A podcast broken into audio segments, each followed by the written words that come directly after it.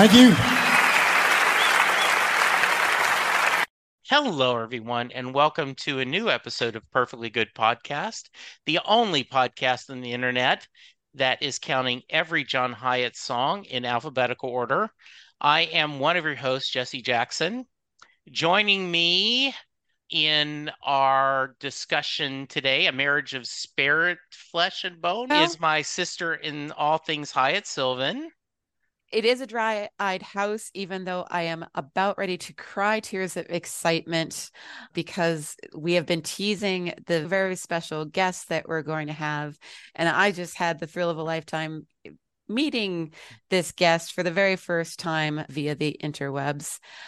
Hello, and thank you 1,000 times, Mr. Michael Elliott, author of Have a Little Faith, the John Hiatt biography. We are so thrilled you're here. Thank you. I don't know what to do with that introduction. That's very flattering, and I'm very honored to be on this podcast, and I'm glad you guys invited me. I am so proud. Michael was able to be on Set Lusting Bruce a couple of times. He was one of the writers that joined me in one of my top-rated episodes. It was a great discussion of what is Bruce Springsteen's best written song. That was a fun night, wasn't it, Michael? It was a very fun night. It was a very long night, but a very fun night. Yes, it was. It was a very long night. Okay, Michael, I guess you like this Hiatt guy since you wrote a book about him. Tell us a little bit about how you discovered John. He's all right. I think it was in 1987. It was Bring the Family. Actually, it was before that. I first heard John when I didn't know it was him. I heard him on a college radio station here in Raleigh, North Carolina. And it was a song called Snake Charmer. It was from the White Nights soundtrack. Of course, I didn't know it was a soundtrack song. I just heard a song called Snake Charmer on the radio, and it was this guy with this very unique voice, but it sounded very bluesy. It sounded very Dr. John, and it really got my attention because in 1985 I was 15. And when I heard it, I was really into blues. I was really into soul and all that. And there was not much of that going on the radio at that time. And so when I heard that voice, I thought, this sounds like a good soul singer. I had no idea. He stood out. But then I filed it away. I don't know who it was because the DJ didn't say who it was. And a couple of years later, I don't know. I think I'm watching CMT. Maybe it was a few years later. It was VH1 or CMT. I can't remember which one. Maybe it was TNN. I don't even know if CMT was a thing in 1988. I can't remember now. But they were, it had to be a VH1, but they were playing Slow Turning, the video. I saw that. And I thought, that's a really cool song. And so I went looking for it, and I couldn't find it at the local record store. So I found Bring the Family because I saw the guy's name. And when I bought it, I said, I'll buy this because I like that song. I'll try it because I saw on the back, it was a cassette.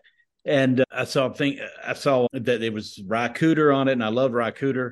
And so I just picked it up. Nick Lowe, I knew these names. So I carried it home, and I've been a fan ever since. And it was a few years later that I finally put it together. I thought, oh, that's the guy that does Snake Charmer. And listening back, I heard it again in the early 90s. That's when I put it together. I said, oh, yeah, that's that song. And I thought, this song sounds terrible compared to the... to what I've gotten used to from it. But this organic rock and roll, that was very stilted. It was of its time. Let's put it that way. It was just a very synth, the pounding, plodding beat of Snake Charmer. But yeah, so I've been a fan ever since. Yeah, if I can interject a couple of just the facts, folks. Jesse and I are not going to be talking about Snake Charmer because it was not on an official album until we get through the entire John Hiatt list. But it is a very, of its time, very interesting song that was in a really interesting movie called White Nights. So that was actually one of those songs that I had a really hard time tracking down. But you can often see that movie on various channels now, and it's worth watching just for the scene where that song comes up. And I won't give away the plot more than that, but thank you for bringing that up, Michael. No problem. And I should have fished it out before him, but I have the single down here, the 45 of Snake Charmer. Oh, cool. Yeah. Radio promotional item. So we won't go into in-depth, but Michael did join me, and we did a whole episode talking about the origins of the book and a lot of stories from it. But I do want you to give just a little bit about the origins and a little bit about the book. And then Sylvan, please feel free to ask some questions.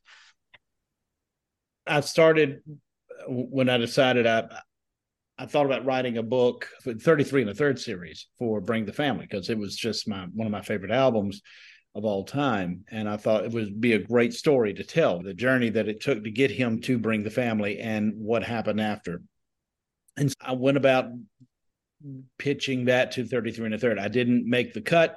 So I thought, well, I put all this work into that proposal, might as well pitch it elsewhere. A couple of other places. The third place I pitched to, Chicago Review Press, they wanted it and they picked it up immediately and blew me away. I thought, okay. So it really shocked me that there was no, they said, we want you to do a full biography of Hiatt, because there's never been a biography of Hiatt, which I was shocked.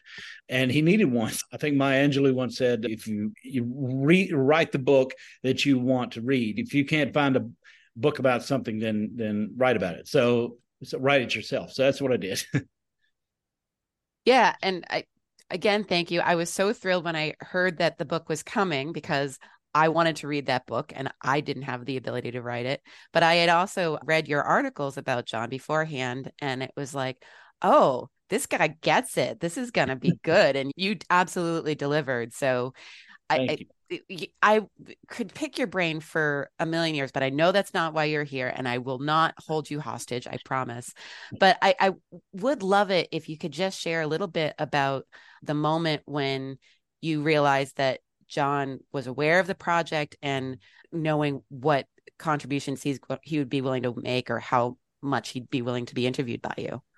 Yeah, one of the things that I'm really passionate about is I've read many biographies where the subject is not in the book, like as a participant, and they're fine, they're great, and I have nothing against those. I'm reading one right now that's great, but I don't know, I just felt like he should be a part of this, and so I kept tracking him down. I've talked to people in his circle. I talked to people from the outside in, moving closer and closer to him. And one morning around 7:30 or so, I get an email from his manager, Ken Leviton, and he said, I hear you're trying to reach my client, or writing a book about my client, and tell me more.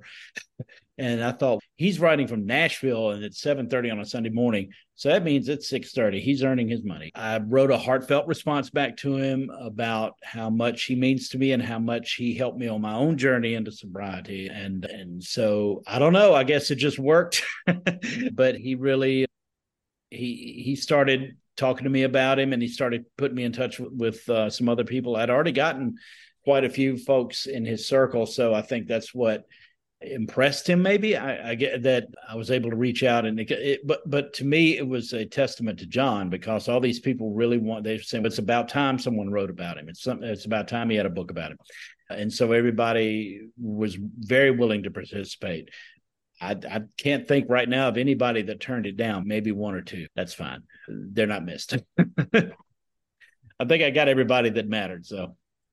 And if I remember, I don't want to play the game of guessing who is missing, yeah, because you're right. Absolutely. And I know one of the things, though, COVID happened, correct? Yes. That's the funny thing is I'm currently reading Bill Jonovan's book of Leon Russell. And I was reading in the acknowledgments or the sources where he basically said the same exact thing I said, is we were both, for lack of a better word, helped by the fact that the pandemic happened and the fact that it grounded everyone, that nobody could tour. Everybody was just sitting at home, twiddling their thumbs, waiting for something to happen. They were maybe some of them were recording, but they were definitely writing, but nobody was touring, and they were really wanting something to do, or just, they were locked down. It was locked down. We had a chance to reach out to these people, and they really wanted to talk about John. And I was very fortunate with that I could get access to these people, and they were to these many great names and great legends. And a lot of folks behind the scenes, they were more than willing to share their stories about John. I think that's amazing. And one of the things I love about the book is I think it's a fair book. I think you don't sugarcoat some of the struggles John had, and you also don't overblow like, oh, every album was amazing. I think you do a really good job of telling the history and talking about, in your mind, what works and what doesn't work. And Sylvan and I are always clear when we're doing this that when we rank our songs 1 to 5, we'll say, we've given this a 1, but if this is your favorite John Hiatt song, I get it. And if it means something to you and you love it, I am thrilled. And we wish you would email us and tell us why you love the song, because we would love to hear it. And it's a 1 on a scale of John Hiatt songs, which is starting very high. Yes it is. Absolutely.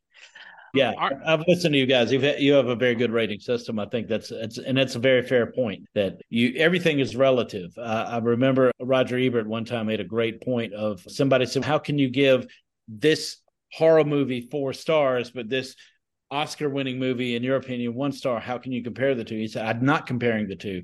In the world of horror, this is a 4-star movie. In the world of rom-com, this is a 1-star movie. So every piece of art is relative to its own world. Yeah, I think said. Well said. Sylvan, any other questions before we move to Just the Facts? I just wouldn't forgive myself if I just really thanked you again, Michael, for the entire book. But there was one thing that came as a complete surprise to me, and that was the story of John's brother's abuse of John. Mm-hmm. And I literally had to not just put the book down, but walk into another room and let that sink in. But you handled it so well. And I think it is something that's important to be shared, no matter how much time has passed. And I think you shared it in a really sensitive way.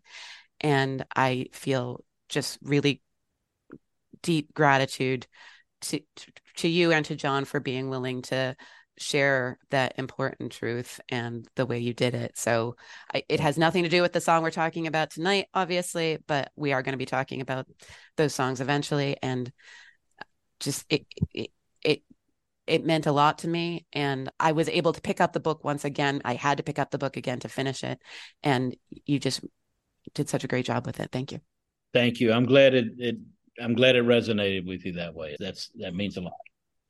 Yeah, and what I love is you are not the first person. In fact, Betsy Hodges and other guests have said that John was a big influence on their journey to sobriety. And I'm sure he would, come on, guys, right? Like he would not, but I think that is something that's very wonderful about his music, that often when he's writing, like all great artists, there's a double meaning, but there is a lot of this, his journey sobriety and that struggle. Jason Isbell talked about it gets easier, but it's never easy. He said, I wanted to write a book not about the journey to sobriety, but the struggle of staying sober. And so I think I love the way that he layers these songs in these different ways. Mm-hmm. I agree. Yeah. All right, Sylvan, what song are we talking about? We are talking about Cry Love, which Just the Facts, which I will speed through because I want Michael to share more. It is track number 1 on Walk On, which was released October 24th, 1995. It's actually the first song that we've discussed from that album. The album peaked at number 48 on the Billboard 200. It spent 9 weeks there. And the song made it to 99 for 1 week. So we can say it cracked the 100 perfectly. Various lists and so forth show it as the number 8 most played John Hiatt song since then, in a long view. It was the first album released on Capitol Records, which was after the A&M years. And Capitol really did a huge PR push. I still have some of the posters and promotional CDs. This is in the days that CDs being passed out was a new thing. They had a fun little thing where you could have John Hiatt wallpaper or screensavers on your computer, and they were just pushing. Cry Love was also released as a CD single with the B-sides The Other Side, 21, and Your Love Is My Rest, which is another song from Walk On. The musicians on this song are David Immergluck on mandolin, Davey Faragher on bass, Michael Urbano on drums. Davey and Michael, of course, were on Perfectly Good Guitar, and they roped in Dave Immergluck, which is a great story. in Michael's book, Have a Little Faith, wherever fine books are sold. And there are many covers. We created a YouTube playlist of this with over 30 different versions of either John performing it or all sorts of stuff. I think I'm just going to highlight a couple of my favorites. One was a duet with Michael Sweet, which I believe came from VH1, speaking of. Another was from a band called Bell Star, which featured a great little tap dance breakdown. And of course, our good friend Jake Thistle has a couple of different versions of this song from when he was a very young man and the now not as young, but still very young man that he is now. I think that's all the facts I want to cover. Michael, can you tell us any other facts that come to mind? It's fun to play on the guitar. Oh, yes. That might be where a lot of these covers come from because it's fun. It's just G, DCG, and it's you're mainly on two chords, but you're having that little fake out in the middle there. But it's a lot of fun, and it does a little double time toward the end. And it's my wife's favorite song by John Hiatt. We went to see him in Clayton at the Clayton Community Center here in North Carolina years ago. And we had, I don't know if we were married yet, but we were still dating, I think. And he was doing an all acoustic show. It was just him. And he played that song. And I can't remember if it was in the middle of the show or toward the end, but she thought she left the auditorium. It's the only song she was talking about. And of course, she loved a lot of the other stuff. If it was like Rain, she was blown away by that, but she really loved the Cry Love song.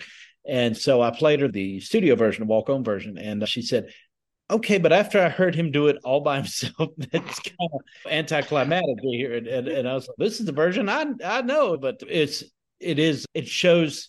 And with all these covers, which Sylvan, I'm surprised I did not know it was that many. That's amazing. 30 covers. That it was surprising to see how many people have covered this, but it just shows how strong the song is and how open it is to other people's spin. And I love that Bell Star version too. I think that's really cool. Yeah, the version with the tap dancing, I had the playlist going in the background, and so I kept. What's knocking? Like it's knocking in my office. So yeah, that's great. Yeah. Okay. We're going to be back in just a moment. We're going to break down the song. We're going to talk about the lyrics. And before we're out of here, we're going to have Michael try to sell a book or two. So we'll be back in just a moment. Hello, Pantheon Podcast listeners. Christian Swain here to tell you more about my experience with Raycon earbuds. Our family now has 3 pairs of Raycon earbuds around the house, and my wife just grabbed a pair of the Headphone Pros to replace some headphones from a company that was double the price. And yes, she loves them. Now, if you haven't pulled the trigger on a pair of Raycons, or even if you have, but you're in the market for another pair because they're just that good, well, now is the time to check them out because they just launched their upgraded model of the best-selling everyday earbuds. With Raycon's upgraded everyday earbuds, now you also get active noise cancellation, ergonomic design, and multi-point connectivity that lets you pair with 2 devices at once. New quick charge function, 3 customizable sound styles plus awareness mode. Available in a variety of vibrant new colors to complement any and all skin tones. I even have a pair of earbuds in a cool green color. I have tried just about every earbud known to humankind, and these Raycons are fantastic.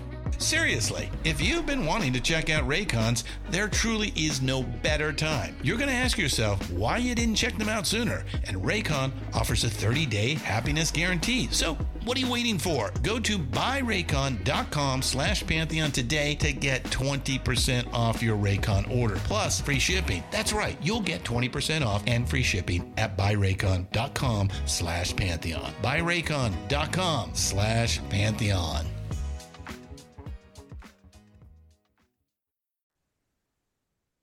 And we're back. All right. If anyone who listens to this podcast hasn't already bought Michael Elliott's book, shame on you. Let's pause right now. Go to the Amazon. Go to wherever you need to go. Yes. I'm an old radio guy, so I was waiting for the commercial to start, and I was hoping it would be Have a Little Faith, available at all books. We should work that. We should work on that. We should do that as a break. That would be awesome. All right. So, Sylvan, you want to start us off with lyrics? Yes. A moment of steel, a dried-eyed house. Did he say goodbye to you, or did you kick him out? I know you're not afraid to go alone, but this was a marriage of spirit, flesh, and bone. I remember being very struck by this, that this is a story that John is going to grab our attention with. And it's one of the few that he's not already talking in the first person when he's telling a story.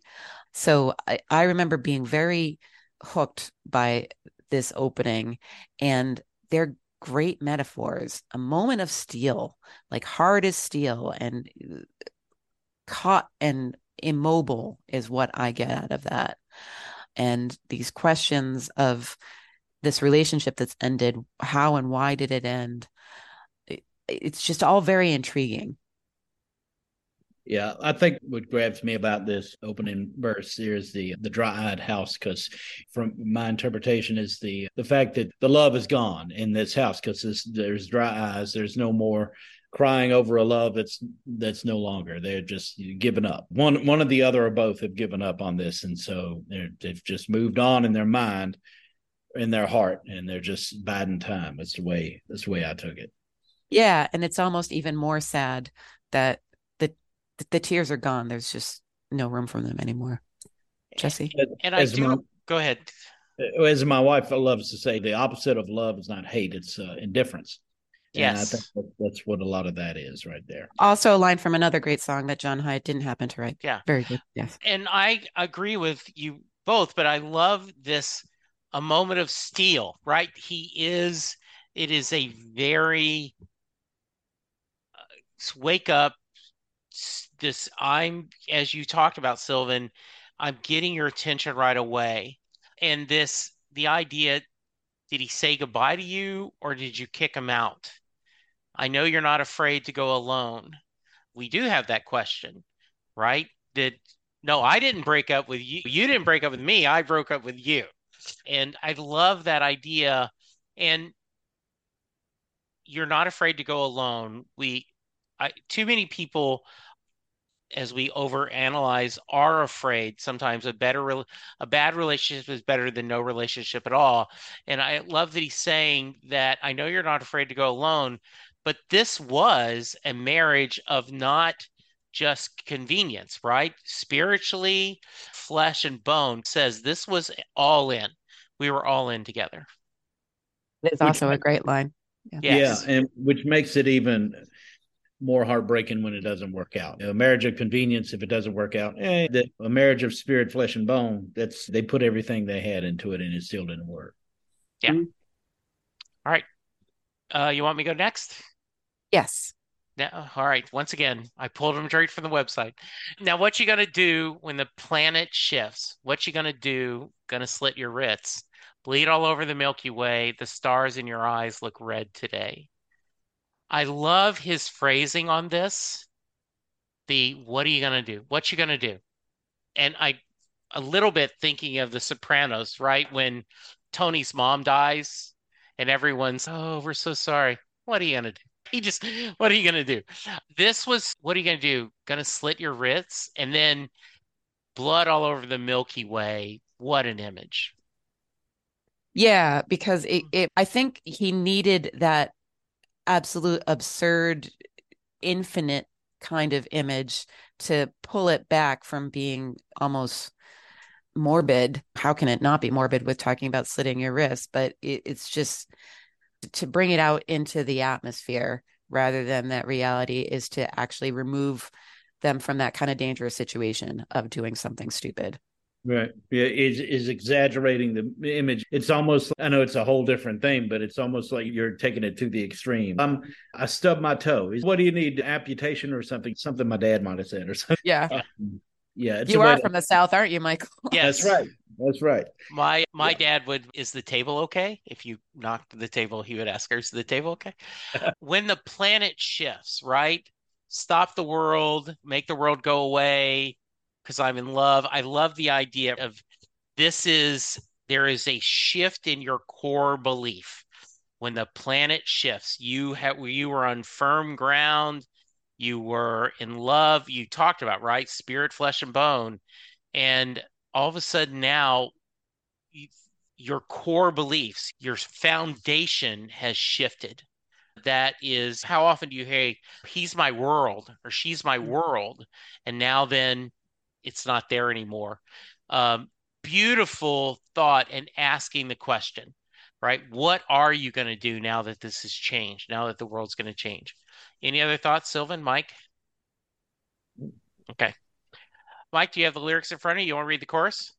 Yeah. Cry love, the tears of an angel, the tears of a dove, spilling all over your heart from above, cry love. It's like the best songs that it's so simple that if you do just read it like that, you're like, wait, is that all there is? Or am I forgetting that it was that simple? But like, when it's with all that beautiful musical instrumentation in the background and John's vocal performance, and it's just, yeah, this soaring invitation with those images of angels and doves and wings and skies and everything like that. It's catchy and it's emotionally powerful. I love that combination. Go ahead, Michael. Yeah, yeah. No, she's right. Yeah. You know what, I think in a lot of ways the mandolin is the MVP. I think that the sound of that helps sell the song. If you didn't have that, I don't know if it would work as well.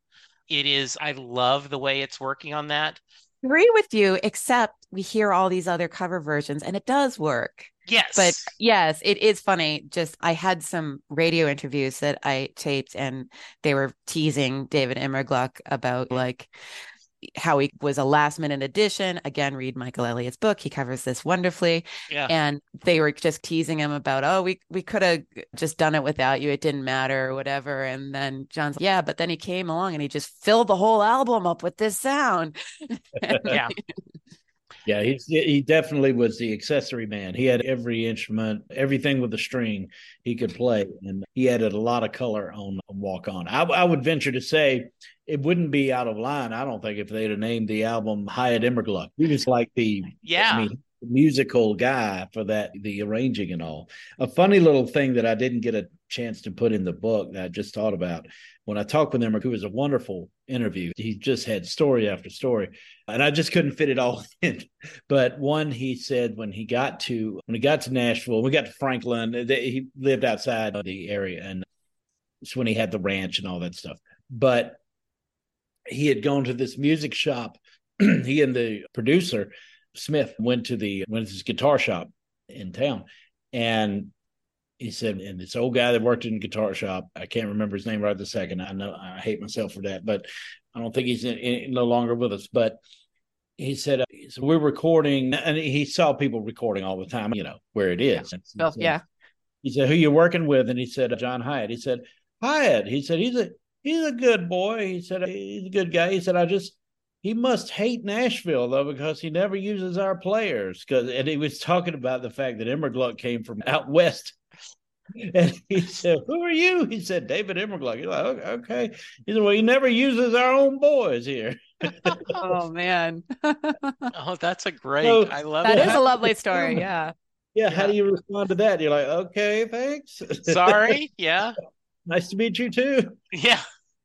I also, you mentioned a little bit, Sylvan, Bright, the tears of an angel, the tears of a dove are such solid imagery of, and once again, the emblem that often Jason Isbell and both him and his wife had tattooed is a dove pulling an anchor.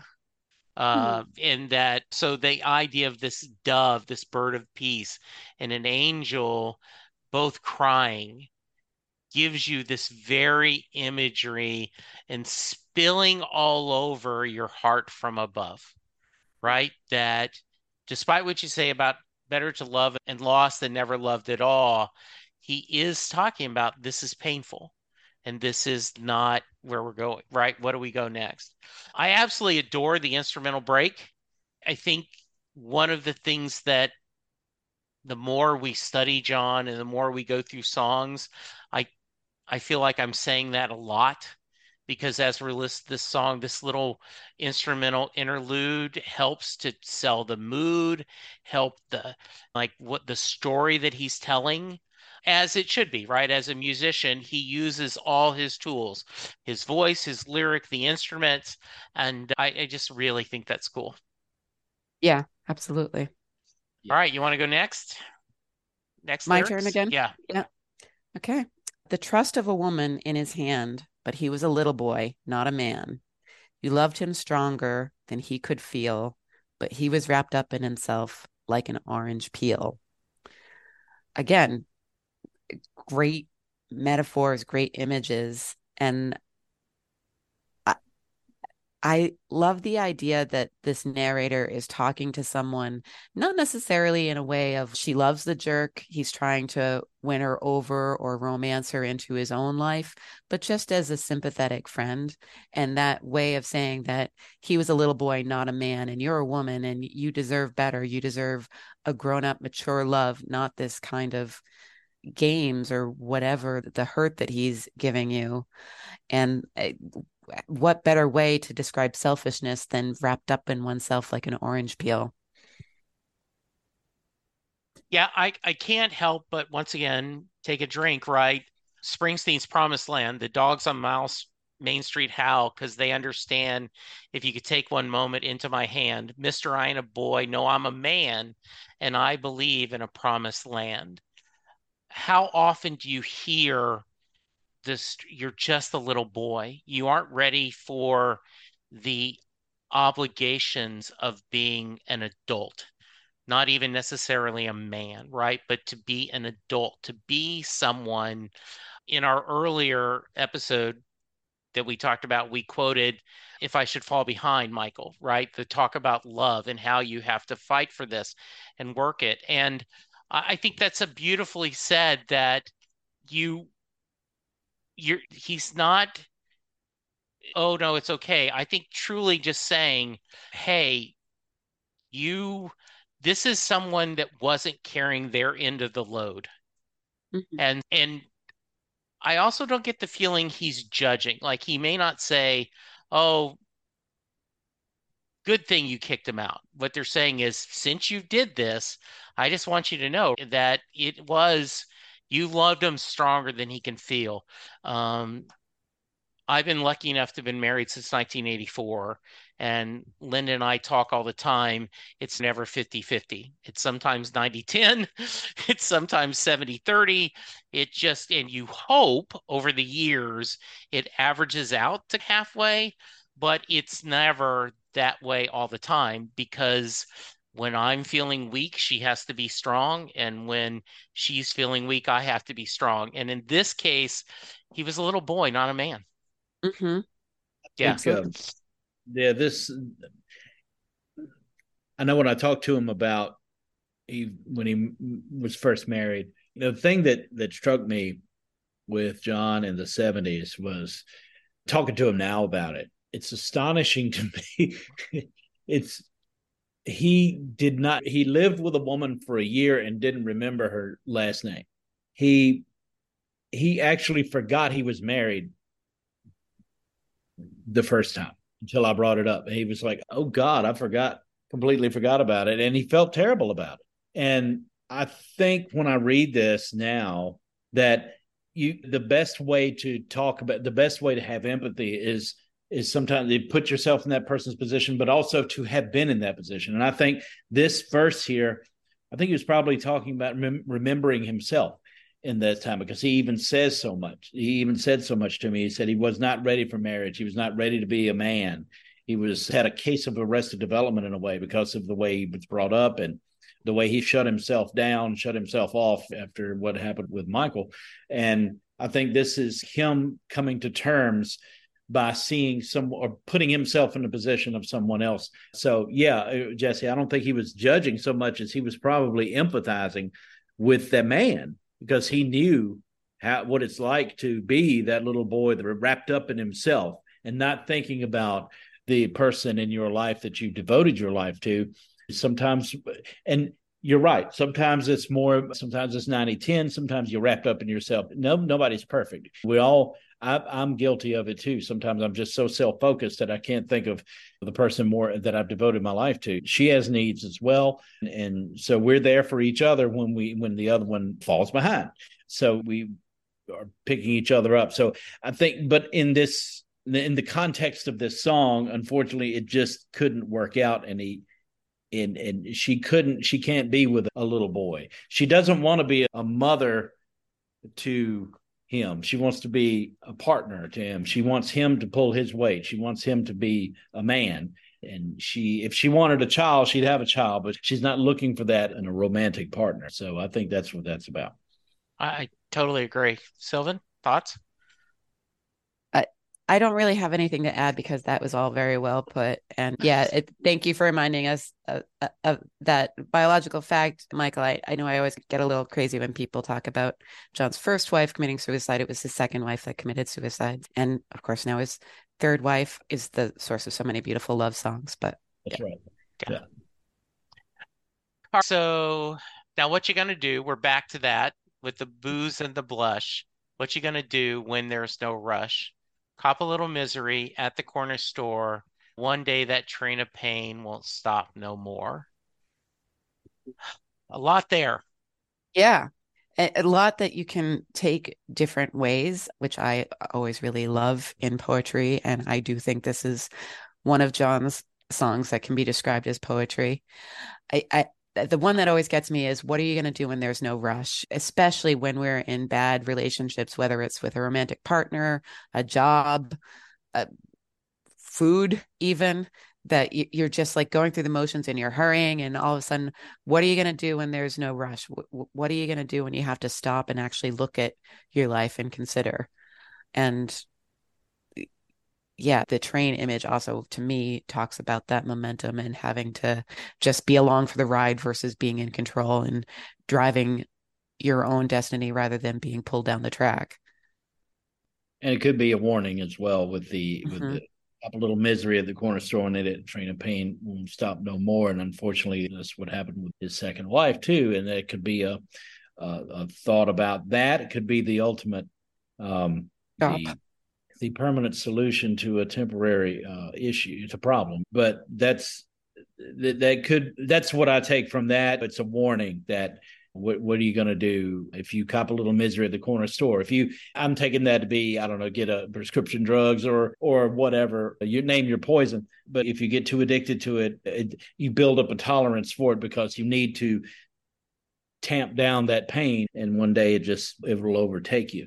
And this also reminds me of another one that y'all will probably get to later. I'm sure you will. It's almost like Old Habits, where he's warning the lady in the song that the partner is not good for her in a very explicit way. And I love the line in there where it says, every time he makes love to you, he's a little bit more unkind until it seems like every move you make is in self-defense. That's not where this is going, but in a way, it's got that same attitude in a way. Yeah, absolutely. Just a relationship that not only isn't making anybody happy, but is almost actively making each other miserable and hurting each other. Yeah. One of the things I wanted to address, Sylvan, is your thought about what are you going to do when there's no rush? You think of the people that empty nesters. They've been busy, their career, raising the kids. And all of a sudden, you've got no kids in the house and you don't got to rush to baseball. You don't have to rush to ballet class. You don't have to rush wherever you're going, and all of a sudden you have each other to and you look at each other and go, what now? And I've told the story multiple times, but back in 2012, when Linda and I drove up to Cleveland for our Bourbons and Bruce tour, we realized we still liked being in the car together. Like we still each other, and we could go from talking constantly to just sitting in quiet silence, listening to music. And there are plenty of couples that when you stop that rush, when you slow down, you realize we still have nothing in common. I don't even know if I like you anymore. And so I think that's such a wonderful and are the booze and the blush is such a wonderful kind of combination of this. Great alliteration feeling there. Yeah, mm-hmm. Absolutely.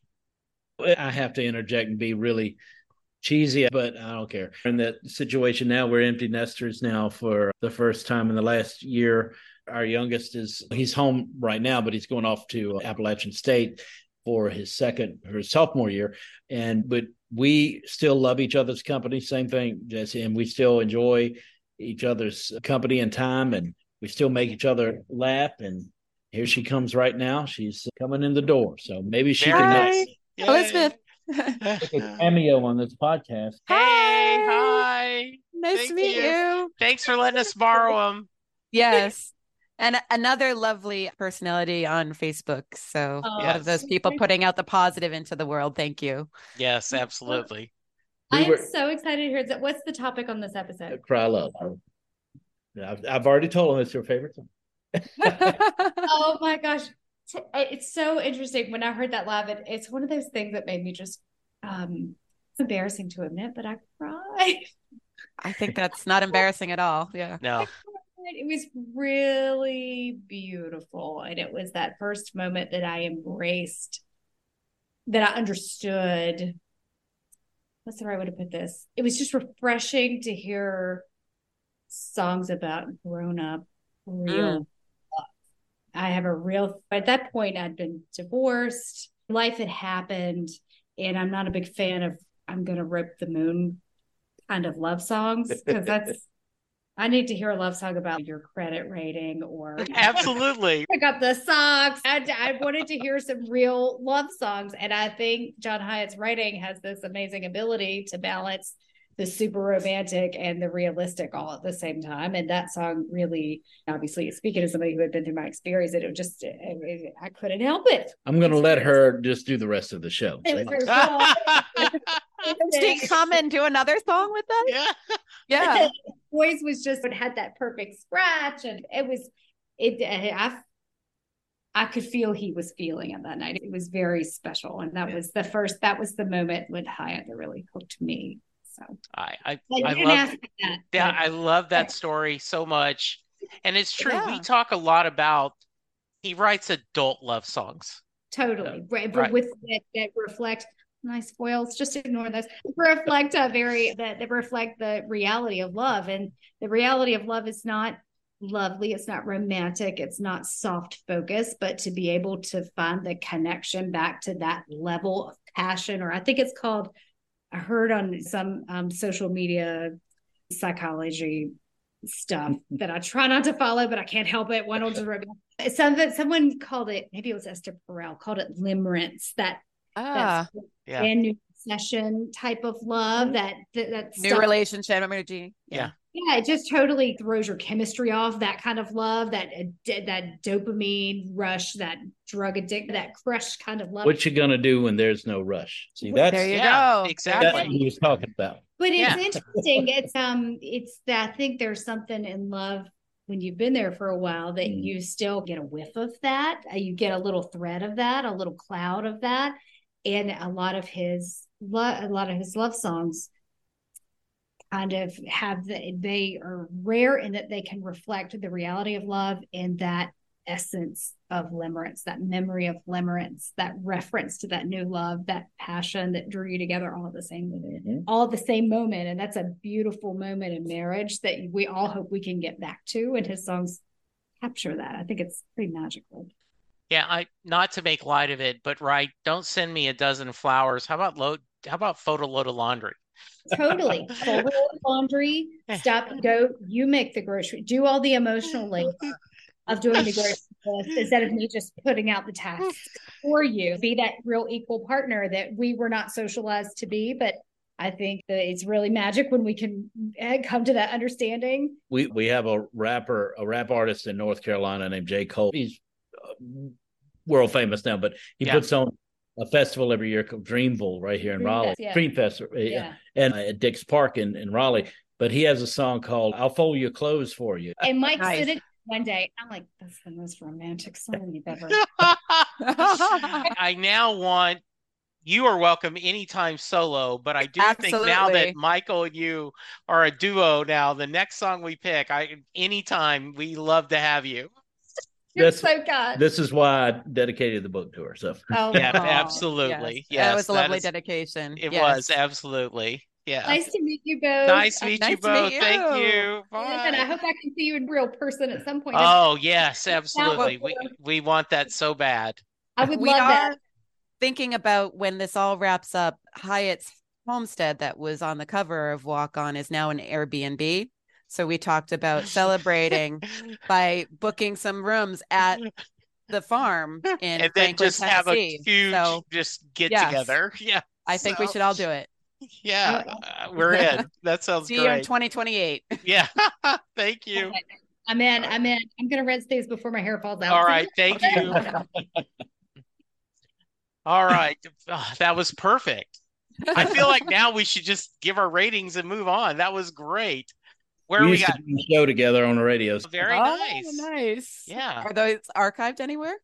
Maybe it wasn't. We didn't. She was actually the midday person. I was the afternoon person. Oh, okay. Gotcha. When we would change shifts, and everybody seemed to like it. So they liked it so much. I married her. There you go. That's great. And one of those entertainment chemistry that actually did work out. And when you got together, the chemistry just got stronger rather than the Sam and Diane kind of thing.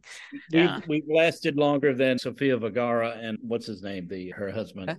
They got together, but they married the same year we did. So we're like, nice. Good. Are throwing up ashes on the floor? Is that where we're at? Yes. Okay, good. Throwing up ashes on the floor. If this is a lesson in love, what's in it? What's it for? The heart will remember the burning fire the next time you feel the flame of desire. The music lowers during this final verse. You know how when you whisper, the listener has to move a little bit closer, right? So thoughts on this one, Sylvan or Michael? It should be dark and sad and disturbing, but it's somehow not, because it's also true that we get our hearts broken and we cry love once again. We go all in, because that chemistry and that all that we were just talking about, when it moves over you, unfortunately, sometimes it's not going to last decades. But when you're in that rush of first love, when you feel that flame of desire, you are 100% believing that it's going to last no matter what the circumstances. The odds are not in your favor, but you always remember that endorphin feeling and you keep on going for it again. And Jesse, this verse is all this verse is saying is basically, I'm going to pull your part now and say, take a drink, because this is Springsteen's it takes a leap of faith to get things going. You got to show some guts, because the heart won't remember the burning fire the next time you feel the flame of desire. The whole point is to feel the flame of desire. Take a chance. It might burn you, but it might be hot in a good way, and that's what we do it for. Yeah, because there are plenty of stories where a second or third relationship, marriage, is the one. It clicks. I can tell you that from personal experience. And so I think you're right. Throwing up ashes on the floor, if this is a lesson in love, what's it for? And the heart, they talk about that if women had the first baby and men had the second baby, there'd be no more babies, right? Because you tend to forget the pain of childbirth, what they tell me. I don't know. But I do think you go into this optimistic. You have to. That's the only way this new relationship is going to work, whether it's a love relationship, a business relationship, a friendship, if you go in guarded, holding your cards to your vest. I understand tipping your toe in the water, but sooner or later, to mix our metaphors, you got to jump in. You've got to give it all, or else it's not going to work at all. Yeah. I agree. Yeah. And you guys took it in a really hopeful way of that's how you get love. And I always hear that verse as you're just going to break your heart again, but it doesn't. It's a little bit of the glass is either half empty or half full. And I guess I know how I see my glasses. Yeah. And then I love the cry love ending, right? He just over is such a strong ending to the song. I think that's the point of it, is the way it double times, because it's a hopeful thing. It's excitement. I think it starts with darkness, but it ends with excitement and light and new love again. That's the way I take it. Yeah, I think that intense musical is saying that my hope is rising. The thought that this is, that I'm going to try to love again, as we keep quoting lyrics, but I do think that's what it is. Yeah. And you're right. It may not work, but it might. And that's the one part of the song that I think really does need the full band version. As I said, we have so many different versions of John doing it solo or other things. Somehow that alchemy that was created in the 3-piece, 4-piece, whatever it is, it really just transcends the sum of its parts in the ending of this song. And I love a solo version, but I do think that this is a song that the solo versions are never going to be quite as good as a full band version, no matter what the band. Yeah, I think so. And I'm curious, you mentioned already, Michael, that this is a fun song to play. Do you think that may be one of the reasons why there's so many covers, or because it's a well-known John Hiatt song and it's fun to play and it has a little bit of fun in lyrics that they enjoy? What would be your theory on, because we often wonder, why aren't there covers on this song? And then others, gosh, why are there this many covers of that song? Yeah, I think it's all of the above. I think it's the point that it's simple relatively to play, and it's easy, but it's also fun, and it's great lyrics, a great arrangement, and a wonderful chorus, a very catchy chorus. I wish it had been like all of Hiatt's stuff. I wish it had been bigger, but it didn't become a thing called love, but still with a whole bunch of covers. Now, interestingly, not to downplay any of the covers, but Bonnie Raitt did not cover it. A superstar didn't cover it, but enough people did to legitimize the fact, not that it needed it, but it's definitely proves its worth by the amount of covers that it had. And yet it's a very majestic chorus. It's very simple with the fact that it's just cry love, and it's easy to sing. It's those are the best songs, I think, that are simple and easy to remember. Yeah. And memories are coming back to me of hearing it in concert and just having the whole audience screaming out that chorus and applauding, and the rafters of a venue absolutely shaking with this music. So it's a showstopper. It's a big arena chorus. I could hear, don't laugh, but I can hear Bon Jovi doing it. It's just right. It's just that whole "Whoa, Living on a Prayer" type of chorus. And I know I'm probably going to have people going, "Oh my God, I don't want to hear that," but it's I can hear it. He did Have a Little Faith. That's right. Everyone and their brother did that song. So. Yes. Yeah. I now want to hear "I'm With Her" do this version. Right. Yeah, that'd be good. Yeah. That would be fun. Any other thoughts before we go to ratings? I would love to talk with Michael all night, but we're going to respect your time with your lovely bride. Yes. Yes. Thank you. But Michael did say he's going to come back. Yes. So that's great. Absolutely. All right.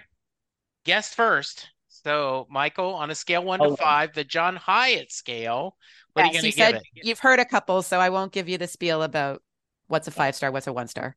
I think I'm going to go, my personal opinion, of course, that's all you can go by. Yeah. I'm going to give this one a solid 4. No, I'll tell you what, I'll give it a 5. I'm going to give this a 5. Because with your wife, you have to. Yeah. That's right. But the more I think about it, the reason I give it a 5 is because this is one it's a go-to all the time, and it's never a skip. It's never, as much as I love him, he does have some that's, okay, I'm not in the mood for that right now. Not always in the mood for, for some of the stuff. I'm not always in the mood of take off your uniform or whatever. Yeah. But this one, whenever it comes on, it just makes me smile. That damn mandolin just makes me smile, and it makes me want to listen to the whole thing. And I do. So I don't ever skip it. So it's a fiver. Yeah, I listened to all the covers and never got bored. I loved it. There you go. All right, Sylvan, you're next. What, you didn't rate, or are you? No, I rate first. You rate first this time. I rated first last time. All right, I'm gonna earn my reputation as the big meanie because I'm gonna go 4. You made a very compelling case, Michael, and I think if I had a lovely bride of my own to convince me to give it that extra bonus point, I would. But for me, it's a great song. It's singable. You don't skip it. I listened to 30 versions of it all day today and even a couple of days in advance as I was making that list. But I don't finish listening to Cry Love and think I am now a different person, or I have gotten something out of this song that I needed to bring my life forward, which is what makes the difference between a 4 song and a 5-star song for me. So very solid 4. That is a very good point. That is a very good point. I am going to split the difference and be the heretic. Cheat. I'm going to give it a 4.5. I just truly work of you. Yeah. I think this is a wonderful song, and I love it even more after talking about it. When we do this really well, you would think that after listening to it all day, okay, I put that a song for a while, but often when we have this discussion, I really can't wait to listen to it again with the fresh insight that I've gotten from either Sylvan or like yourself, Michael. So yeah, I'm going to put it a 4.5. And just because I got to keep the halves in every once in a while, just as my way of picking on Sylvan. I'm sticking with a 5 because because the mandolin is so happy. Oh, it's so great. Yes, and that's coming from a guy who just saw Sam Bush last week and Billy Strings this week. I've heard a lot of damn mandolin, but it's still, that proves how good it is. It's just, I still love it. All right, so Michael, talk to us about the book. Where can people find it, and how can they reach you if they want to contact you? Oh, thank you for the opportunity. It's Have a Little Faith, the John Hiatt Story. It's available wherever books are sold. It's your favorite bookshop, and I hope you support your local bookshop. If they don't have it on their shelves, just ask for it, order it.